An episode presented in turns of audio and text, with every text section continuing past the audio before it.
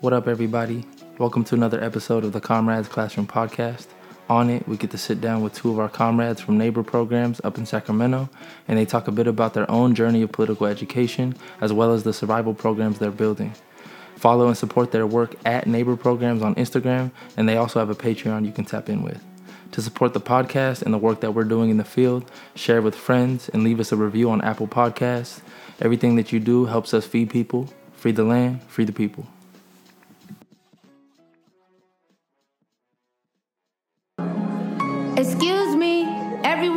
Have a brief announcement to make.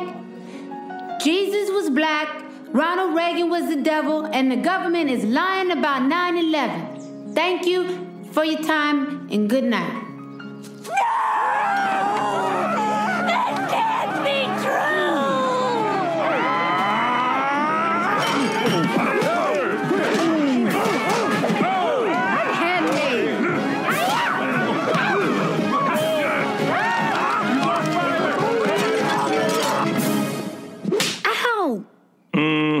You having that dream where you made the white people riot, weren't you? But I was telling the truth. How many times have I told you you better not even dream about telling white folk the truth? You understand me? Shoot. Making white people riot. You better learn how to lie like me. I'm gonna find me a white man and lie to him right now.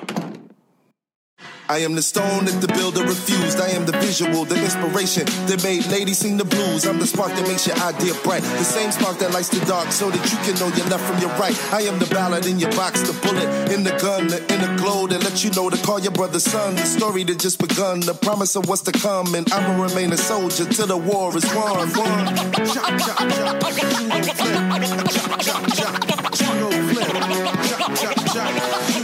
won. Just to introduce kind of everybody who in the room right now, um, I'm I'm DJ, spelled DJ. Um, I also go by Zay, however folks want to address me. Um, and I'm I'm really excited to to be doing our first interview here with y'all.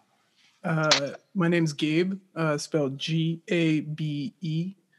Uh, equally excited to be in this room with y'all. Yeah, and then uh, y'all want to introduce yourselves real quick? Dope. I appreciate y'all. My name is Jordan, J O R D A N. Um, and I am super grateful to be in this space with you guys, with my comrade Felisa. Hafade everyone on who's Steve Felisa. Hey y'all, my name is Felisa, spelled F E L I S A. Super hella excited to be here. Thanks for having us. Hey, Of course, of course. Um, and grateful y'all are our 1st guests too. Really grateful. Um, so I mean, really, kind of the the goal and the purpose of our like our guest interviews is to really capture y'all's um like journey, right? I, 'cause- and we always talk about it as a journey, right? Our this journey of political consciousness, because a lot of times, right, there's not like an end point. We're not like we haven't reached the final stage, and we're now the most superior, most uh, smart, most wise person, right? Um, breaking down that vanguardist idea, Yeah. right? That political education is an end goal and instead it's a process. So we, I mean, really want to use like y'all stories, um, y'all like your journey in political consciousness, your journey towards uh, organizing right politically in an organization, uh, and like making that explicit decision as well. Um, And so, I mean, we're just we're really hyped to hopefully use these interviews to educate folks as well. Um, so, I mean, if we could open up, um, Felisa, Jordan, whoever wants to go first. Uh, what was a key moment in your life that kind of put you on your journey towards political consciousness as, as an individual? Jordan, you should go first. So, what's funny is my political comes from my father, who, you know, was a new African black man that grew up in San Francisco. And then while he was a college athlete, uh, working the job in college, he got a letter in the mail that said he was drafted to the United States military and he's forced to leave college and go fight in Vietnam right at 18 years old. And he comes home after serving 13 months, right? And he's still a black man in America in 1969, right? And he's recruited into the Panthers. Um, he gets court martialed for treason and he beats the case. Um, and so that's kind of where my political consciousness comes from. Um, it comes from all of his experiences, all of his readings, all of his experiences. Um, you know, and I'm still actually trying to dig more into his story um, and, and, find out, like, you know, a deeper dive into who my dad was um, and, and, you know, the years before me, the years that, you know, kind of made him who he was. Um, and but that's kind of what brought my political consciousness out. Um, so my dad had me reading Malcolm really early. He had taught me about the 10 point program from the Black Panthers. Um, like I said, he had been a part of, you know, the party for a while. Um, so that's how I kind of came into it. So I've always kind of known and had this politic. Obviously, you're always growing and evolving and, and learning more, right?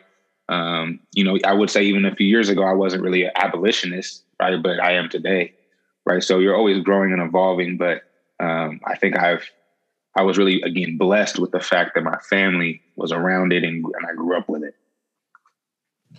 If I can, if I can, real quick, um, I mean, I just love the that credit you give, right, to to your pops um, and other folks. Can you speak to, real quickly to um, just the influence that your pops and um, like the elders, like having elders and having that type of influence on you, like how did that also help you in your journey? I think, see, I thought it was natural, right? Like coming from the Bay, um, growing up in the Bay.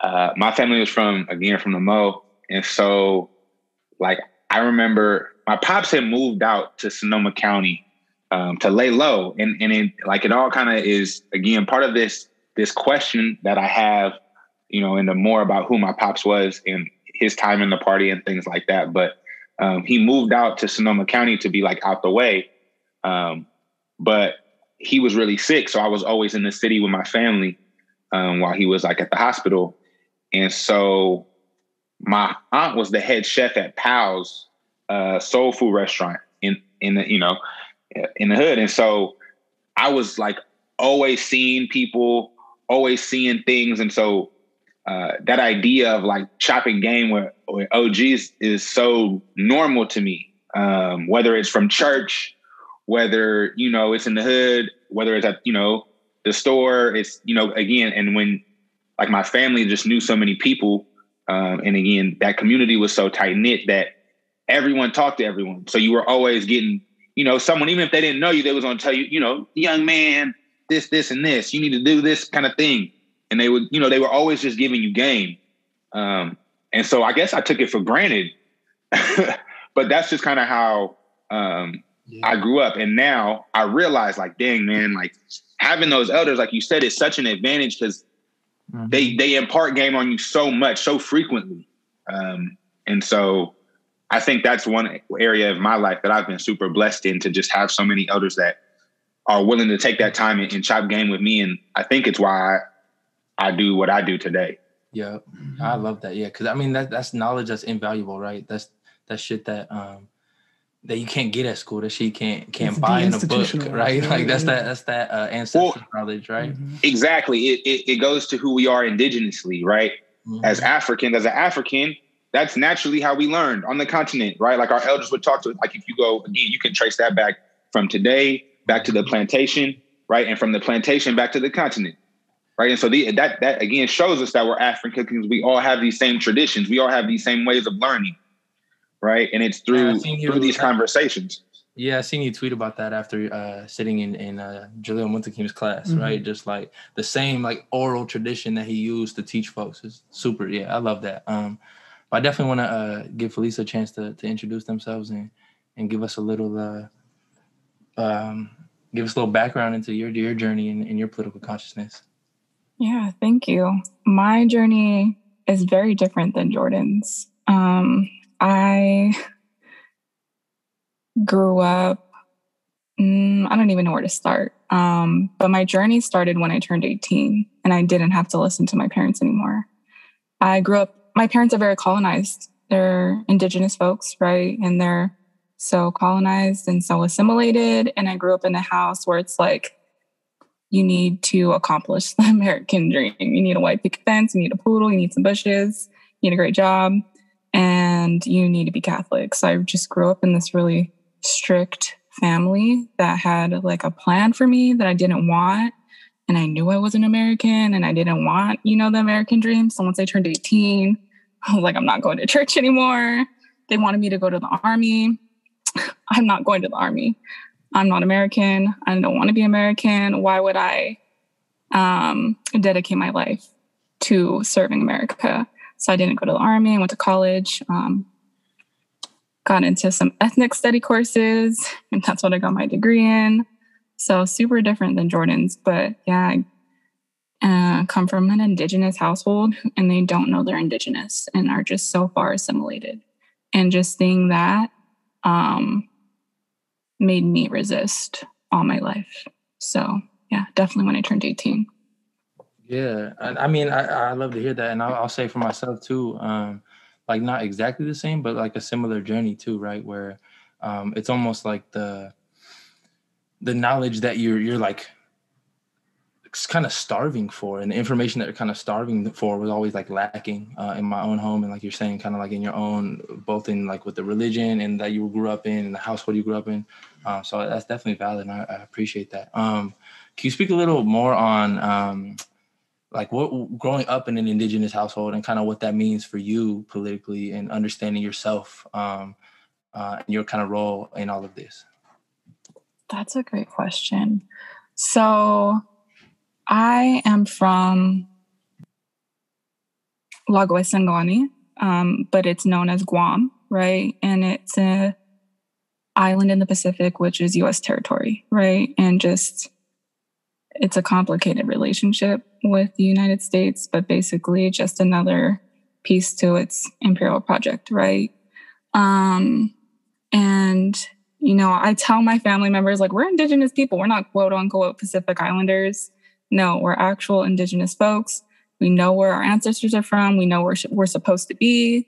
You know, we know where we've been for the past 2,000 years. We're indigenous. And when I tell them that, they're like, mm, you're crazy. We're Pacific Islanders and we're American. And everybody in my family will say that. Um, so it's hard. I think that's really, it's really hard for me um, to hear that from them. But where I'm, where I fit in this is what I'm learning now. Um, I'm torn between staying here, stateside, quote unquote, and going back home. Um, but Guam is such like a strategic piece to the revolution, and I know we'll get into it when we talk about like the Black Liberation Army. But Guam has like America's strongest military base. Has the most munition um, on the globe, right? It's a very small island, um, and it it I don't know, I'm optimistic and it's it is a really it sounds and seems really easy to liberate. Um, but it having the strongest military base is something that I'm trying to understand how I fit with that, um, with that being my land, and how that fits in the revolution, if that makes sense. That's I had no idea about that, Felisa. Thank you. I I was unaware that Guam was the heavily most heavily fortified U.S. imperial base. Wow. Yeah, I mean, I I I appreciate that perspective, and mm-hmm. I mean, mm-hmm. it's the like you were saying yourself, right? The trying to really understand and grasp um, kind of how how U.S. imperialism kind of impacts us personally um, on on a hella personal level, right? And because most people think it's this abstract thing um, that like we could never do anything about or address or even need to think about because it doesn't affect our day to day. But I think that I mean I think that mm. offers a different perspective, right? Yeah, the, this perspective I think of indigeneity too as uh, on an island. Um, yeah, this is this is that's incredibly powerful. Thank you so much for sharing that.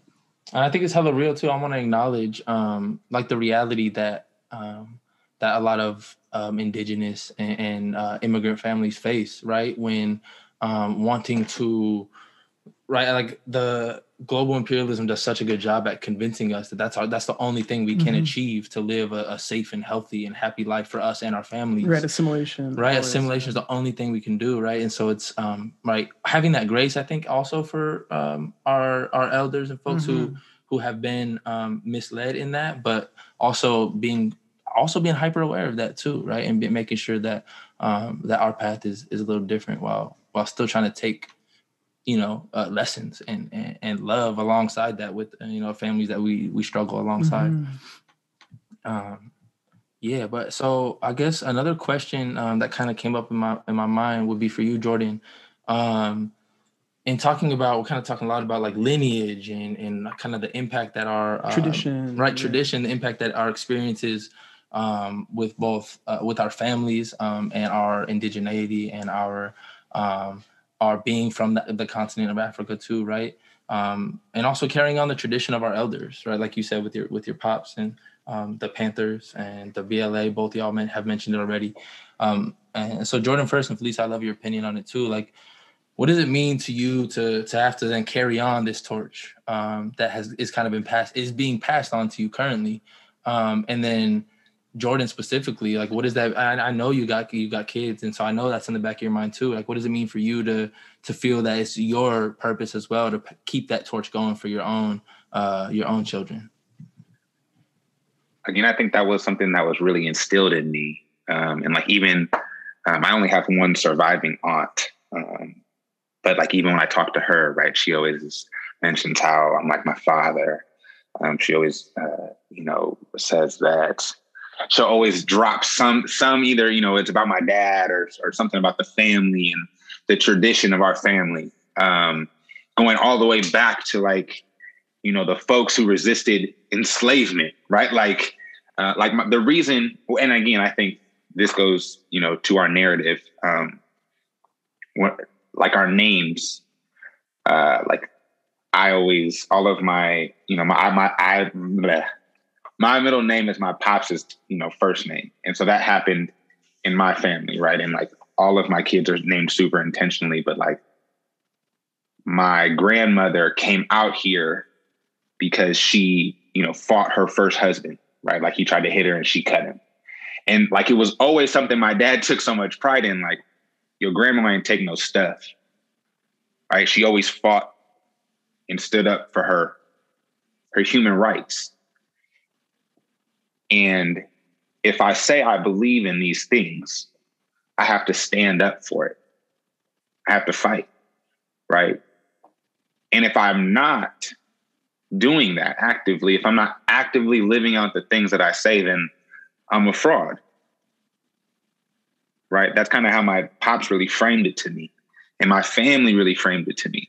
So for me to like think, yeah, I, I wanna, I wanna look up to these people. I wanna say these are my ancestors. I wanna say this is what I believe and this is my politic. Then I have to live up to that or I'm a fraud. right? And I mm-hmm. think that's mm-hmm. what I think that's what's hard for a lot of people because the world has so much that it's easy to not, right? It's easy to be co Right? It's easy to say, well, I'm still a good guy Yeah. if I do this thing just because I oppose this one thing that's evil, but I can let this other thing slide. But if you say you're against it, you got to be against it all the way, right? Like, Mhm. um, I'm a huge Nipsey Hussle fan, right? He has a he has a line. He says, you know, I'm gonna draw the line. You pick who you gonna ride with. And there's certain lines that just get drawn in life. And I think that that's the way you have to live, right? There's a side, there's a good side, and there's a, you know, a wrong side, or however you want to frame it, right? Um, evil versus, you know, not evil, however you want to frame it. You know what I mean? But once you decide this is what I say I'm going to believe in, and I say it, right? Once I, especially once I say it publicly, oh yeah, you got to stand on that. because if you don't, then who? What you know? What do you have? Who are you? Who can? How can people trust you? How can people believe in you? Um, and so, how can you say that you, you believe in these things? How can you say you believe in liberation and freedom and whatever whatever words you want to say you believe in? If you're not doing the work that goes with it. Yeah. Yeah, all we got is our word, right? Yeah. That's it, especially in this work. All we got is our word. Yeah, I think, and I think it's um, I, th- I just think that's a vital, vital Mhm. point. And I think what I've what I've learned from you and I um, kind of y'all's programs and, and and both kind of the the folks that y'all look up to as well is um is also letting the work speak for itself too, right? Like not needing um to to overcompensate, improve the work that you're doing, but also Mhm. just doing it Mhm. um, and, and letting the the people uh, and the community um, and and the the harm right that you're addressing um, and the the care that you're providing speak for itself and i think that's Mhm. uh, invaluable um, in all of this um, but we can i mean we can switch up a little bit um uh, switch up a little what do you, you want Uh, yeah, maybe. Um, I don't know, Felisa. Did you have Did you have anything you wanted to say about um, what we were just talking about? This idea of like lineage and passing on the torch. yeah like having the, the purpose in all of Mhm. this i guess yeah my, my fault No, it's cool. I don't have an answer. I'm really, I was sitting here thinking, like, what is the difference between building a sustainable program and a sustainable revolution um, versus passing on the torch? I haven't considered passing on the torch. I don't have kids. Um, but when I, and I tell Jordan, like, every now and then, like, I don't know how much longer I'm going to be here in California because I really want to go back home. So my goal right now is to that's why we have neighbors in training we were talking about earlier is really get neighbor programs sustainable. Um, so Jordan and I don't always have to be there. We don't always have to be at breakfast program. We don't always have to lead neighbor or we don't always have to lead neighbor school, right? We don't always have to be the ones to publish neighbor newspaper. So really just getting the community to take over these programs is what passing on the torch sounds like to me. Um, because I for sure won't be in California in three years from now. Yes, no, that, I mean that's such a valuable Mhm, perspective. Like, mhm. um, because I mean we we talk about this shit all the time. Um, I'm not personally from um, Orange Orange County, um, and all I know is like I wasn't gonna just live here and not be doing work, right? And we weren't gonna just live here and not be doing work as a, as a collective. And so, even though not a, a you know a good portion of us um, probably don't plan on being here long term, um, exactly what you're saying, right? Is being able to implement those programs into the community alongside the community um, and allowing folks from the community and from the collective to step into their own power and be able to run those programs um, horizontally right and, and so I, I just love to hear that um, as a because i think that's an important part of passing on the torch right it's making sure that the, the the programs that are being built are sustainable and exist like far and the, the the practice and the theory as well that exists far beyond um, us as individuals, right? It's it's the the movement existing, not not us as individual heroes or whatever within it. Hmm. Well, you just said that. That just reminded me too. Uh, we've been in our in our political ed. We've been doing a lot of work looking at the Zapatistas, and that's you know like fundamental uh, to the movement being built there. In Chiapas is uh, is this idea of the the army that is is fighting for peace, right? Um, this idea that It's fighting for no more armies. yeah, the Like army straight fighting up, for no more armies. Right. Uh, so I mean, you know, go ahead, go ahead. I was gonna say that really reminds me, you know, again of like this quote uh, I think that Q posted of Chairman Fred, right? And Chairman Fred talks about how he was like, we don't tell, you know, we don't tell, sit around and tell people we're gonna how many children we're gonna feed. Like we started three breakfast for children programs, and then we turned them over to the community. And he's like, we go somewhere else, right? And that to me, that's again it would be disrespectful not to carry this on because so many people have shown us the way, right? We we learn through observation and participation. So these people have showed us the way. How do we not continue to do what they've done and show us that this is the right way, right? Because again, it it's not that hard when we think logically. When we look at uh, when we look at someone like uh, you know a, a Chairman Fred, or we look at Obama and we look and say, what did they do for humanity? it's not hard to say which one is the one that we should want to be like. Like one started breakfast programs and one bombs people. Like it's, it's, it's, Like, it's not- why, are we, why are we even gonna ask, bro?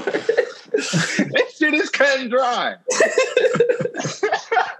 it's cut and dry, bro. It's it's it's not a hard question. I'm picking Chairman Fred Every time. every time. And so when we start to look at things like that, um, it, I got like I said, I think it that line is really clear, and you pick.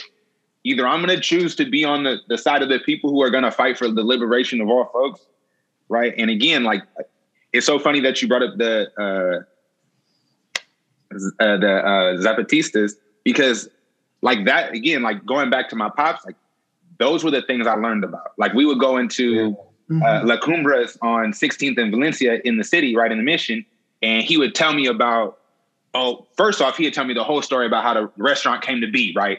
Mm-hmm. But then he'd tell me like in the in there in the murals, he'd be like, okay, so look, this is the revolution in da da da da.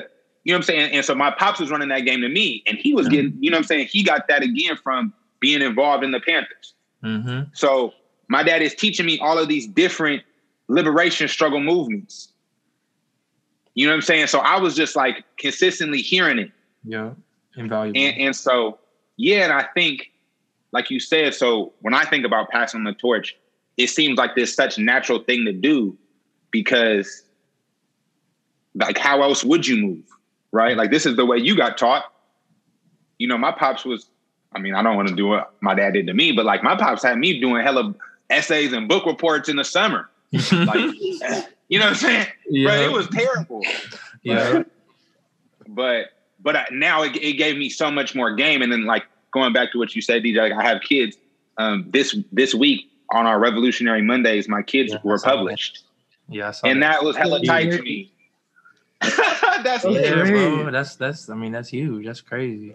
you know? Wild. Yeah, I saw the one you wrote on Huey. That was awesome. Yeah, so my eight year old did that, and then my twelve, my he well, he about to be twelve. He did Fred Hampton, and Mm. so you know, and then now because he's an artist, he's gonna do Emory Douglas's next week. So you know what I mean? It's like That's so it's natural. And then like I noticed he's starting to come like when I hold when we hold meetings, he'll he's starting to come and just sit next to me and listen listen to it. And I like I really just peeped it like the last two times. Like he just like, hey, can I sit in? And I'm like, yeah. Cause I've been worried, like, damn, he don't never want to tap in with no movies. Like I'd be like, oh, let's read this book. He'd be like, nah, dad, I'm trying to read Harry Potter. I feel that. I feel That's that. fair, yeah. Pops was teaching me. So I'd be trying to do that with him, and he'd be like, mm. But sitting down and watching me do my thing, like watching me like do my propaganda, oh yeah, bruh's with that. Oh, Mhm. definitely. So um, so that's what I'm noticing. That's how he likes to like pick up, pick up and learn from me. So um, right now, that's something I'm actually enjoying, and, and like it's kind of dope to me to see him kind of take that.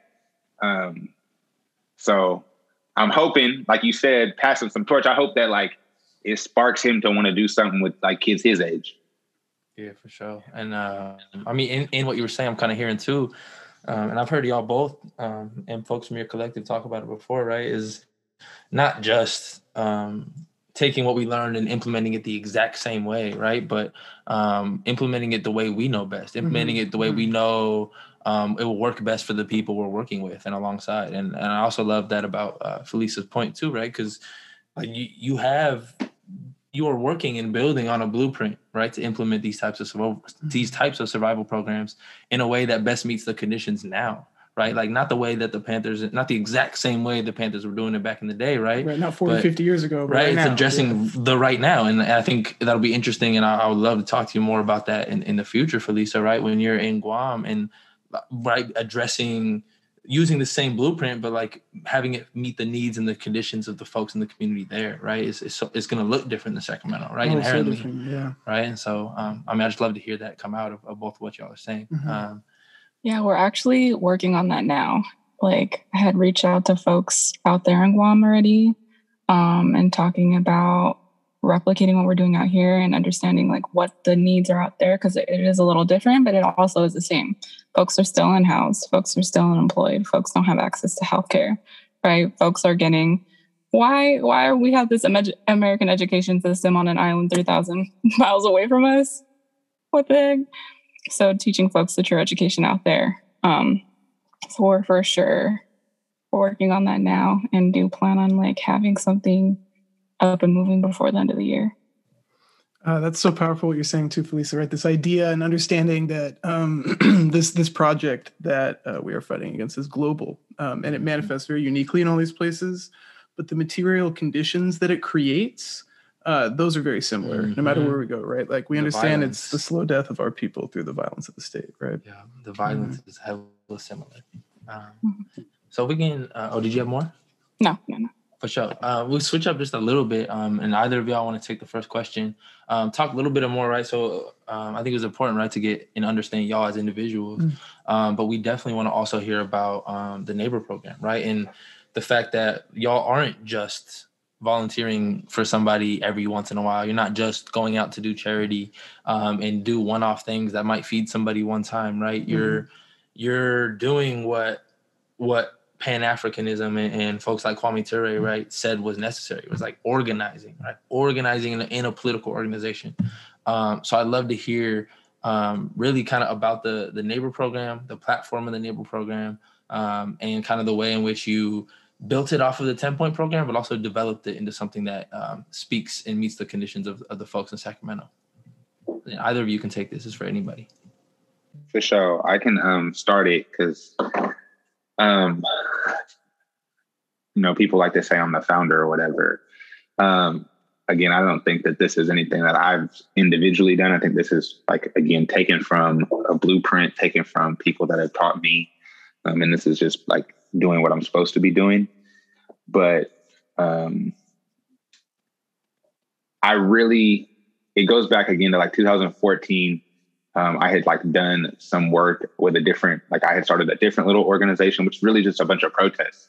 But I knew that like if I was protesting, if I was calling for protests, that I had to feed people. So it was right around, you know, the holidays. So I did a holiday feed, um, and then a few months later, like we were kind of, you know, disassembled like a lot of orgs are, right? Like it was hot for protest season and then it was done. Right. And um, but it kind of kept me on this idea like, okay, like anytime you do work, like you have to feed people. Um, and so when the pandemic hit, um, it was really again observation and through participation. Like I was rocking with, you know, Delancey and Kelly and and Blake and just trying to like drop them a little bread like every once in a while. Cause again, I'm a, a teacher, right? Like I don't have no money. Um, and so I'm like, okay, well here I can, you know, spare a little money here or do a little thing here. Um, and I would, you know, whenever I had some extra bread, like I was starting to feed folks out here um, because there was a pandemic and people were hungry. It was sick in the streets out here. Um, you know, and so I like teamed up with with my best friend one time, um, my barber, and we fed a bunch of people. And I think it was during Ramadan because he's Muslim. And I was like, man, I got to do it like this much at least every time, right? Because before, like when it was me, it was like 20 sandwiches, right? 30 sandwiches, 50 sandwiches at the most. Um, and when I had did it with, you know, my partner, it was like a hundred sandwiches, a hundred something sandwiches. And I was like, damn, we we just fed so many more people and you could just see the difference, right? You could feel the difference. And I was like, man. So I finally put a little feeler out there and, uh, you know, a, a friend jumped and we kind of started just, you know, we called it Sacramento Neighbor Program and we were just feeding people um, because I knew that was the first thing that had to happen. Um, because if someone is hungry, you can't ask them to learn nothing. If someone is hungry, you can't ask them to fight. You can't ask them to get politically educated. You can't ask you can't ask them to do nothing because they hungry. Um, and so you feel me? We we started feeding people.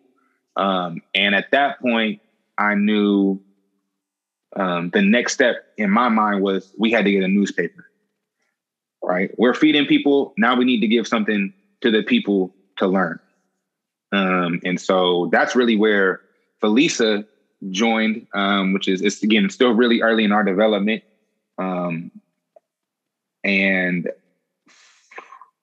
man, like Felisa has been um, like the best thing for our program because she brings so much uh, to the table as far as like handling all of our logistics, handling um, our creative art, you know, um, keeping my crazy ass on schedule, uh, making sure all of our, you know, our all of our propaganda is, you know, like perfect. Um, and man, so I'm just I'm really excited that um, our you know paths crossed and we were able to really build this um, team up, right? Because um, like you said, it it allows the community to get involved with um, becoming politically conscious right? It allows the community to uh, see, again, through observation and participation, uh, that they can be set free, right? Uh, like Chairman said, uh, socialism is the people's thing, right? And so they gotta they gotta see it, they gotta do it. uh, and they got to talk it. So, you know, that's kind of like what what we do or like why we do it, um, because we gotta just we gotta get free, y'all. we gotta get free for real.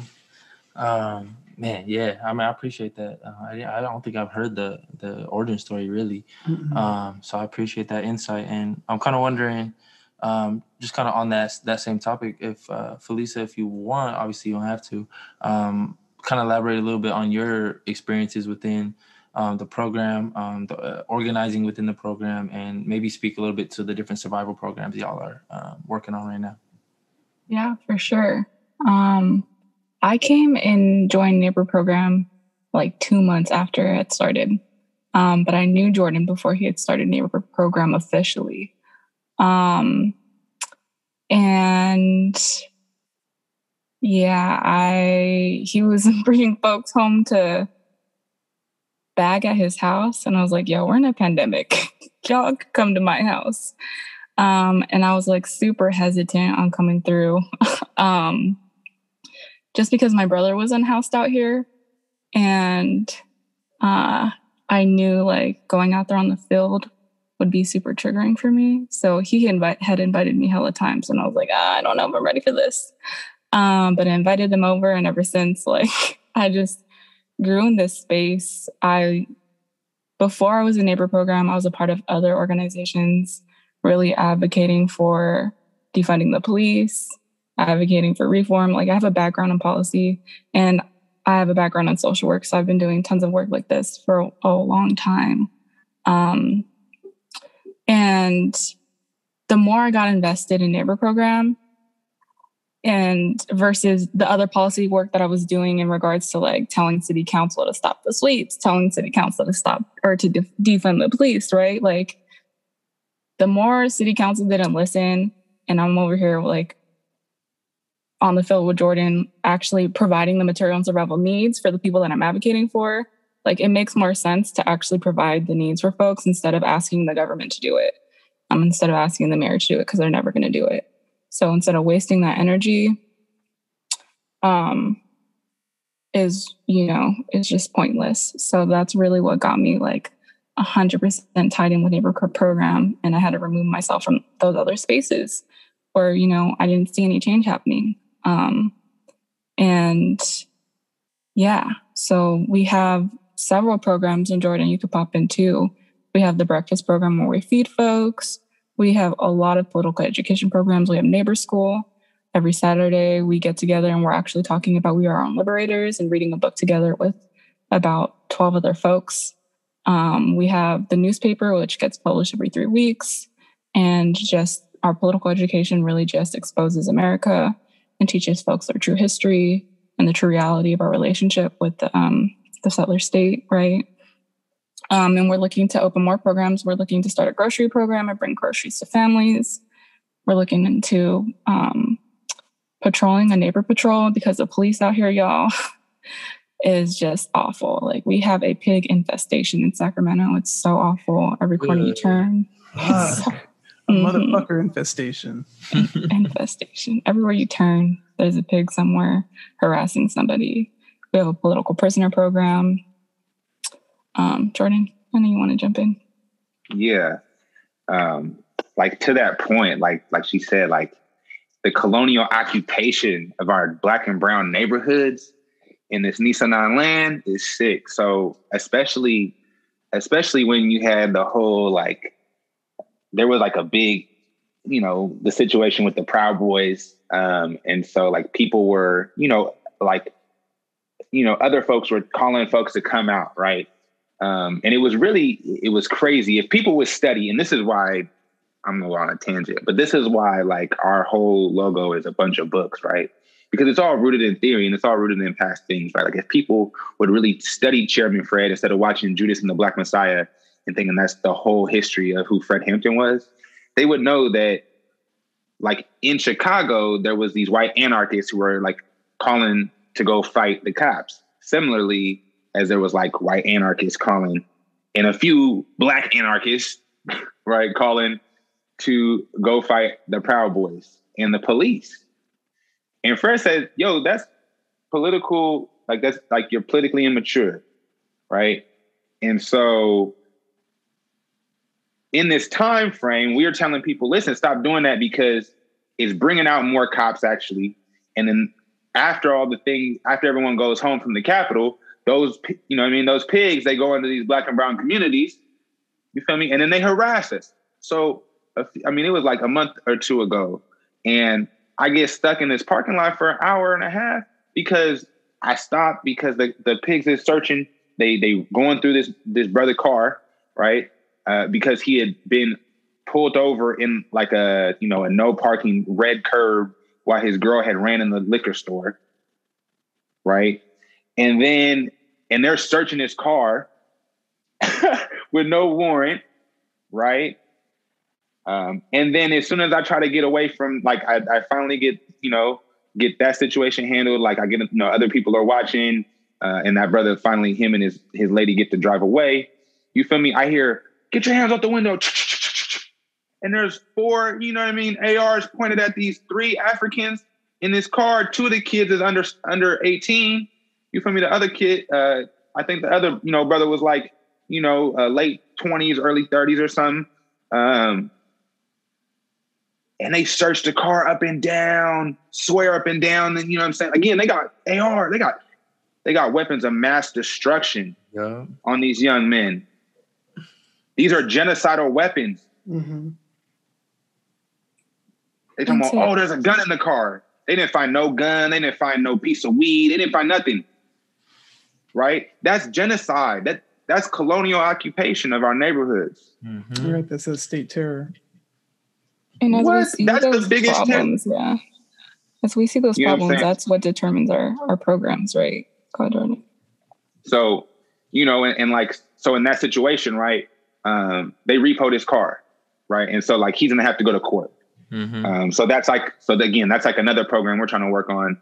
Um, is we're trying to work on connecting with um, any attorneys who would you know be down to be representing the people, right? Again, you know, like we know the Panthers uh, in Chicago, right? Chairman Fred was able to work and get uh, you know the People's Law Office. So you know, we're trying to figure out ways to do things like that um, like Felisa said, we got the grocery program we're trying to get together. Um, but a lot of our stuff is again political education or has some political education weaved in because we're trying to show people like these these are we built you know again we're abolitionists but what does that really mean? People always say well what is what would happen if y'all win? Shit we have structures right here. We have programs right here that shows you this is how we educate people right? This is how we feed people. This is how you feel me. And so that's why everything that we say we believe in, um, everything in the ten point program and platform that we again agree on um, with the Panthers, we try to have a program for. Um, and so that I guess hopefully that kind of goes back to your question, right? Like what why why do we have these programs? What are they for? Yeah. Um, but it's it's all rooted in what we believe um, and things like that. It's just trying to again find out what the people need and find out what we, you know, how we can how we can have have that happen because we believe that the people should be free. We believe they should have jobs. We believe, you know what I'm saying, they shouldn't be getting robbed by capitalists. We believe they should have housing. We believe, you know what I'm saying, education. Mm-hmm. We believe in those things, so we got to build those things. Because again, like it goes back to if I say I believe in these things, how am I not working for that? Mm-hmm. Yeah. How are you working to build that dual power, right? Exactly. Yeah, I appreciate that perspective a lot. Mm-hmm. Um, and man, and Felisa, your point too, right? Is that it's like it, it, it took being in the field, being in the community, right? Understanding the exact uh, violence um, and needs, um, violence experience, and the needs that need to be met, right? Um, and so I, I just love both y'all's um, outlook on that and, and analysis. Uh, right, like working to be the people organized mm-hmm. um, breaking down that vanguardist attitude, which is the death of, of all liberatory movements.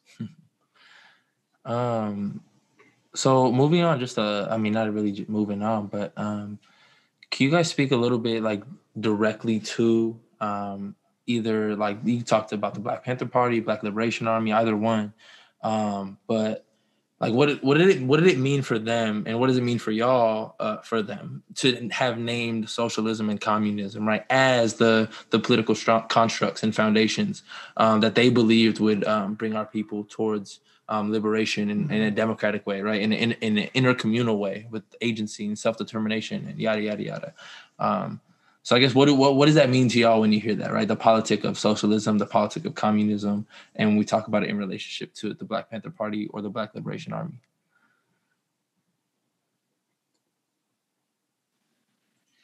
Um, well, for me, uh, again, uh, my background for like school was political science, so I studied um, I studied all of these different systems, and again, I, I grew up studying uh, like this theory as well, um, understanding that I was African, understanding like real oppression, um, understanding my true identity, my true culture. And I think that's helped me um, because when you know those things, you know that indigenously, uh, like on the continent, there like this was a thing, right? Um, for me, again, I um, you know, some of some of a lot of my politics again comes from my faith, my belief, right? Um, and when I study who, you know, my religion, uh, which is Christianity, um, I find that Jesus's practices were socialist at moderate, right, and communist at best, right? Like, you know what I'm saying? Like, um, and again, I can trace these things of that people who who I say that I think are great people or that I look up to or think that they tried to do the right thing and say, look what they did. Look at their actions. Look at their words. Um, and I can do that from Assata to Marcus Garvey or, you know, Malcolm to Harriet Tubman to, again, all the way to the continent, right? With Stephen Biko, right? Again, another thing that my pops put me on, like Stephen Biko. Or, yeah, yeah. I was just reading. Right, like mm. man, like Stephen Biko blew my mind. Mm-hmm. and you know what I mean? Because because and that was the thing. My pops always tried to hit me on the game that was a little less known, right? Like everybody knows Mandela, mm-hmm. but everybody doesn't know Stephen Biko. Nobody mm-hmm. knows Stephen Biko. Yeah, you feel me? Uh, like my pops put me on Medgar Evers hella early. Mm-hmm. You feel me? Um, again, I was a huge Malcolm fan. My dad used to call me the militant midget. Um, like, bro, it was sick. But, but you feel me? So, it I I always I always was connected with that. Um, so it makes sense to me. And again, I I studied political science and was and had planned to like try to be a lawyer so that I could utilize their systems against them, right? But also saw like, yo, you have to sell out. Mm-hmm. Right? Like I remember like my dad used to really pre- like my dad, he this was like one of his favorite sayings to me. He would be like, we don't need any more uh we say we don't need any more magics or Michaels. We need more Malcolms, Martins, and Thurgoods. And I used to be like, oh yeah, Thurgood Marshall. And I used to like Howard was my dream school because it was like, you know, again, I was little, so I still wasn't calling him Kwame Ture. I was calling him Stokely Carmichael, but it was like Stokely Carmichael went there, you know, Thurgood Marshall went there. And then I'm getting older and I'm reading, I'm like, hold on, Thurgood Marshall so, was a sellout? Like, no. you know what I mean? I'm over here getting my little, my little black, I'm gonna get my black excellent heartbroken. You know what I'm saying? Like Yeah. that Jay-Z Rockefeller uh, brunch, rock brunch. That used to be my goals until I realized, like, yo, actually, all of them cats are evil. Yeah.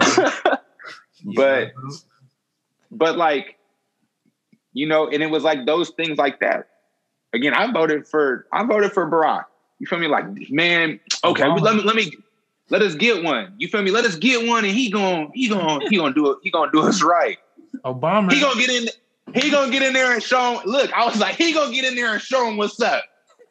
he sure did. He he got in there and showed us what was up. That he hated us. That his black ass hated us.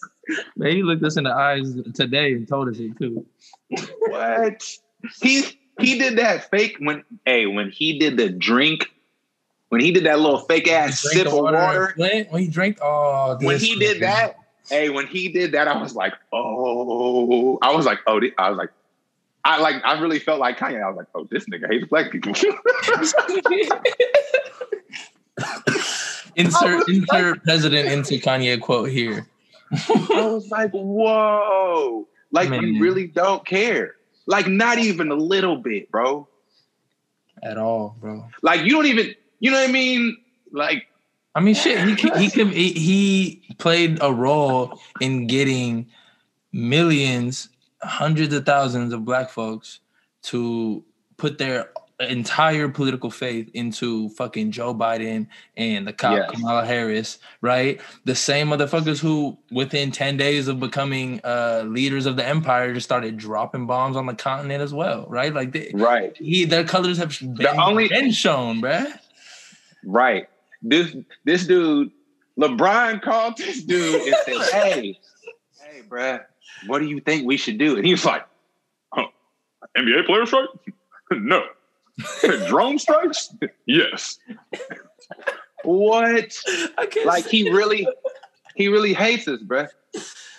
I can't stand Trayvon, Trayvon, Trayvon, he would look like my son if I had a son. Oh, if I- And hey, and black people ate that up and was like, man, Eat it up. he, he here for us. He here for us. What? Ate it. Man, shit. Man, I got Um, I got into I got into a discussion with a cat today about it. And and people are so like they really drank the juice on this man. Like he can do no wrong. And on And that, it's even worse. And it's even worse now with Kamala. It's even worse with the squad. yep. So I mean, hey, so while we're on it, like that was, I mean, that was one of the the shit we wanted to get to is like, like let's talk about neo-colonialism, neo-colonialism, right? Let's talk about neo-imperialism. I remember the class that you and Felisa led um, in neighbor school, right, where y'all broke that down. So, um, Felisa, if you can, um, or either of you, um, if you want to speak to um, like that kind of that class session that y'all had, and really the, this analysis of neo-colonialism, neo-imperialism, Mhm. um, that folks like Jalil Muntaqim offer us. On, I know Jordan, I know you've written on um, neoliberal agents, in the misinformation class. Um, but Felisa, or I mean, either of you, if you want to speak on that, I think that's an important topic to cover.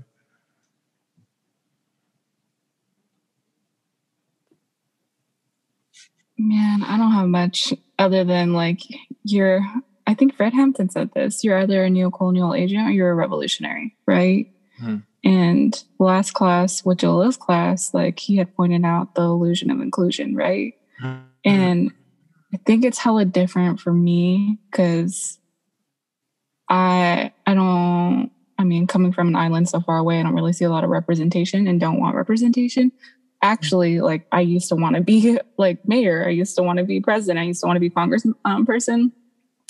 Um, but and that's that illusion of inclusion. Um, and I also went to Howard.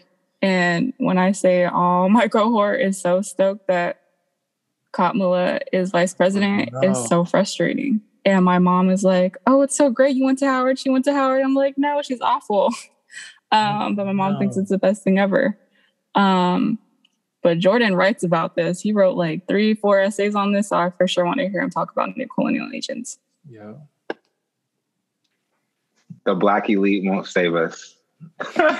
Period. I, I think, um, and I think, and for me at this point, um, it's a Malcolm quote, and I but Jalil includes it in his book, and he made sure to include it in his class last week. Was um, Malcolm says like, "I'm black, my agenda is black, my priorities are black, right? Like we have to get."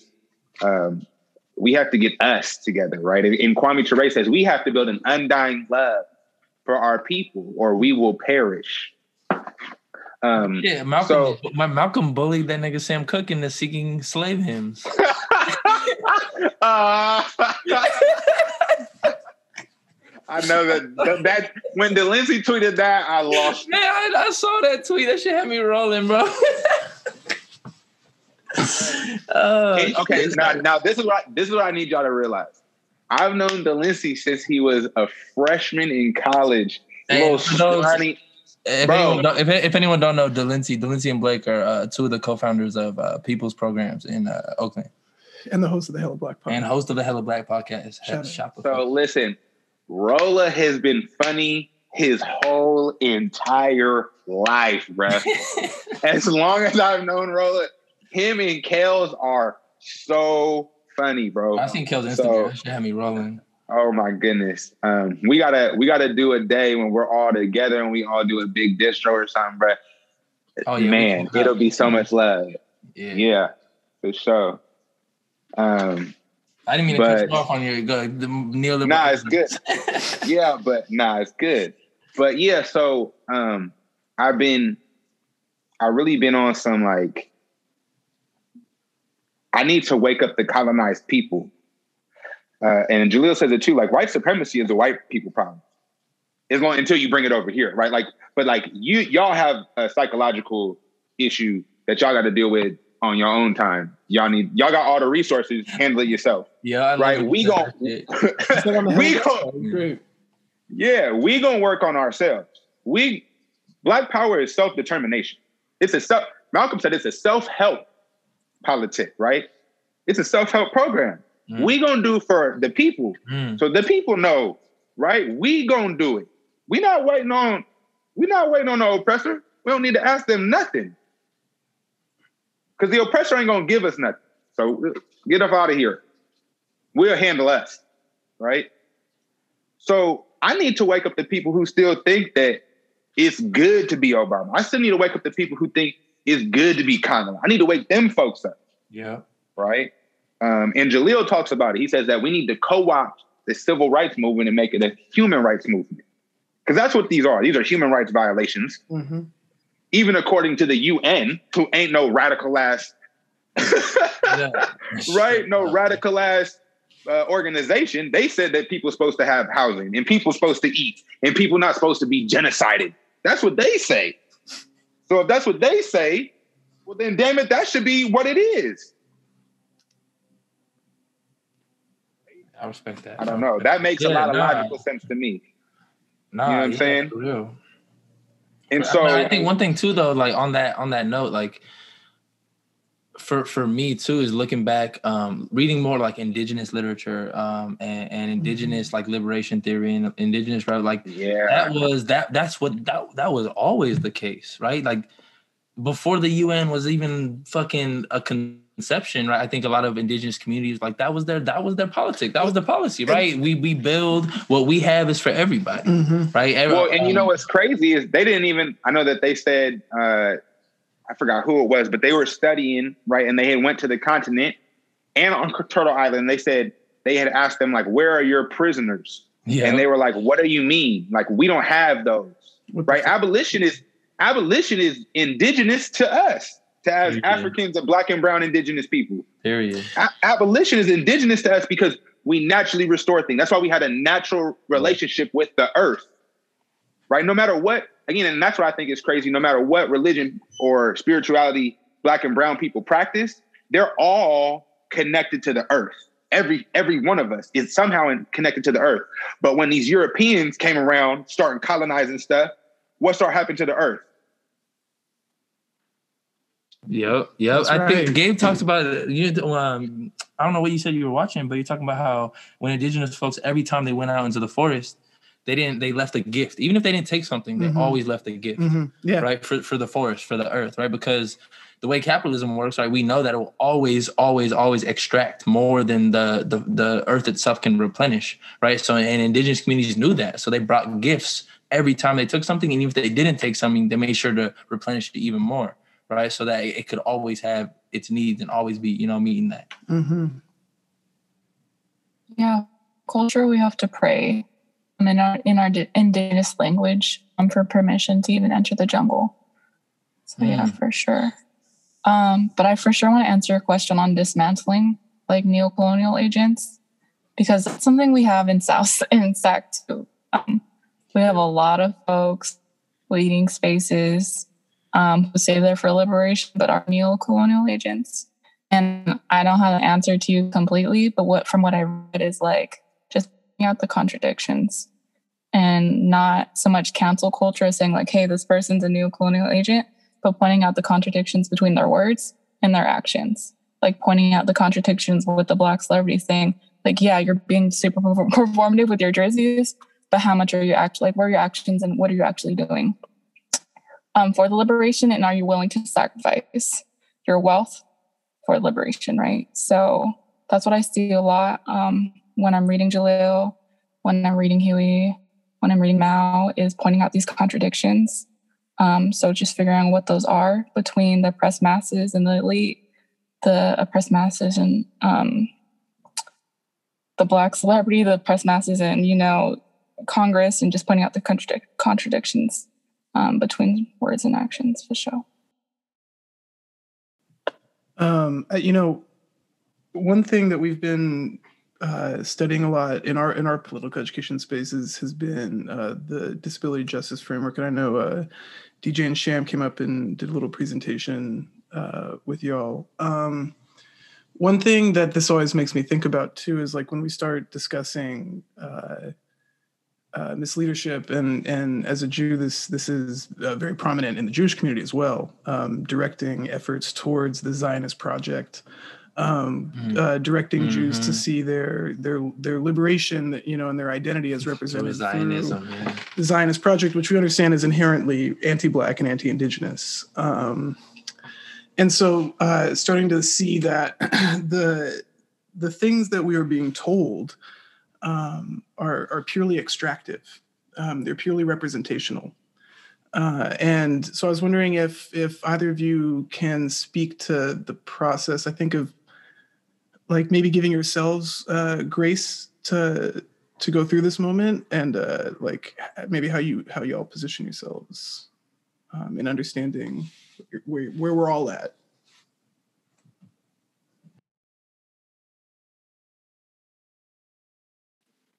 I'm going to give that to you first, Phil. I have no idea how to answer that. I'm passing it back to you. You go.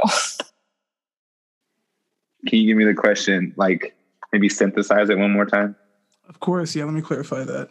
Um, talking about uh, understanding uh, the the way in which liberation is sold to us as a extractive process uh, where we where we pour all of ourselves into something um, and our humanities uh, sorry I about think, that oh. go ahead so kind of like like keeping our like our self our self health or are you talking about the way that it's like framed back to us like as far as propaganda I think I could. I think I understand. Okay, um, take it. Yeah. So when when you are soul liberation, you just like what you just said that you have to pour yourself into this, and I think right now, especially with neighbor program, before we even talk about liberation, and we learned this from Jalil's, you know, you got to learn yourself. You got to learn who you are, um, because you're not going to have, you're not going to know what your political motivations are. You're not going to know what your what the outcomes you want in regards to the revolution until you know who you are um, because if you don't know who you truly are right then you're going to want integration essentially um, and i think in this moment in time you know especially the folks that we know um, everyone's really just trying to learn and read um, before we even like really get get this liberation running. Does that make sense? No, that does. Yeah. Yeah. Thank you for clarifying that. I know that, that was kind of a, a run on question. I apologize. It's all good. And yeah, I think um, to really go to the text actually. Sorry. I love yeah. I love like when we can reference um, like again people's words, right? Um, and so on page 163, if anybody is reading, we are our own liberators. Um, it says the first year programs of a revolutionary cadre organization should center chiefly around the following. And then it lists, uh, you know, five points. Right? And I always think that language matters and like the way that you number things or list things matters, right? I think the first thing that usually is listed is the most important or like the strongest. And so A is a theoretical strengthening of the members, and it says in quote uh, in parentheses, political education. right? So that's like number one, the yeah. first thing like that you're supposed to be doing is mm-hmm. becoming politically educated. The number one thing. That means you always got to be learning. Um, you always got to be reading. You know what I'm saying? You always got to be watching and studying something and studying something real, right? And then it says B, the development of literature of the National Liberation Front and the skills of the membership to enable them to take the ideas to the masses, right? Propaganda. And so again, that's why like we have the you know the newspaper and things like that. But um, it really comes from this idea that like these are just the steps you have to take. One is you have to learn, and as you learn, you have to share it with others.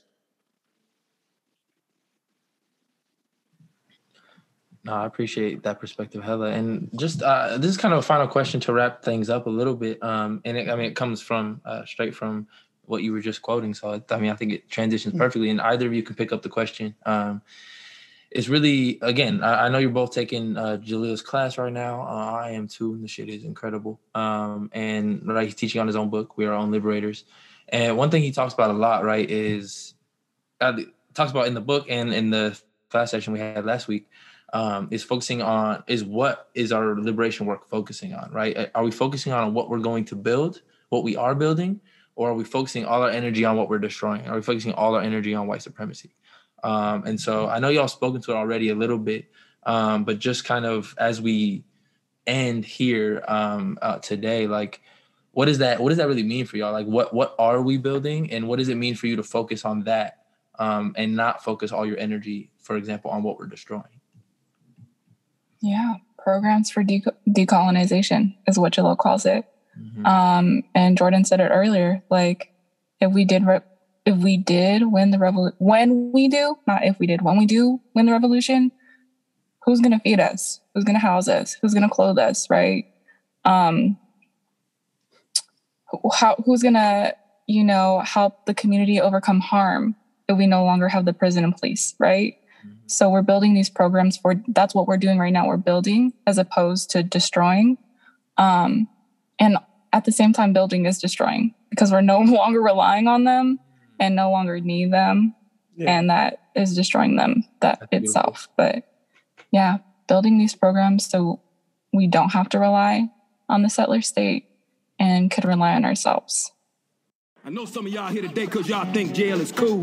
But see, y'all wouldn't know nothing about that. I ain't cool about jail, nigga. Cool I've been here 10 years, and I ain't never getting out. Never. I ain't do much, just kill somebody. It ain't like the nigga ain't have it coming. He sure did. So y'all think it's just about us in here. But this is about an oppressive system designed to keep niggas down. And y'all wouldn't know nothing about that. What about you, little nigga? You know about that? Yes. Oh, you know about that? Tell me what you know about that. Tell me what you think about that. The prison industrial complex is a system situated at the intersection of government and private interests. It uses prisons as a solution to social, political, and economic problems. It includes human rights violations, the death penalty, slave labor, policing, courts, the media, political prisoners, and the elimination of dissent. Nigga, did you just say what I was trying to say, but smarter?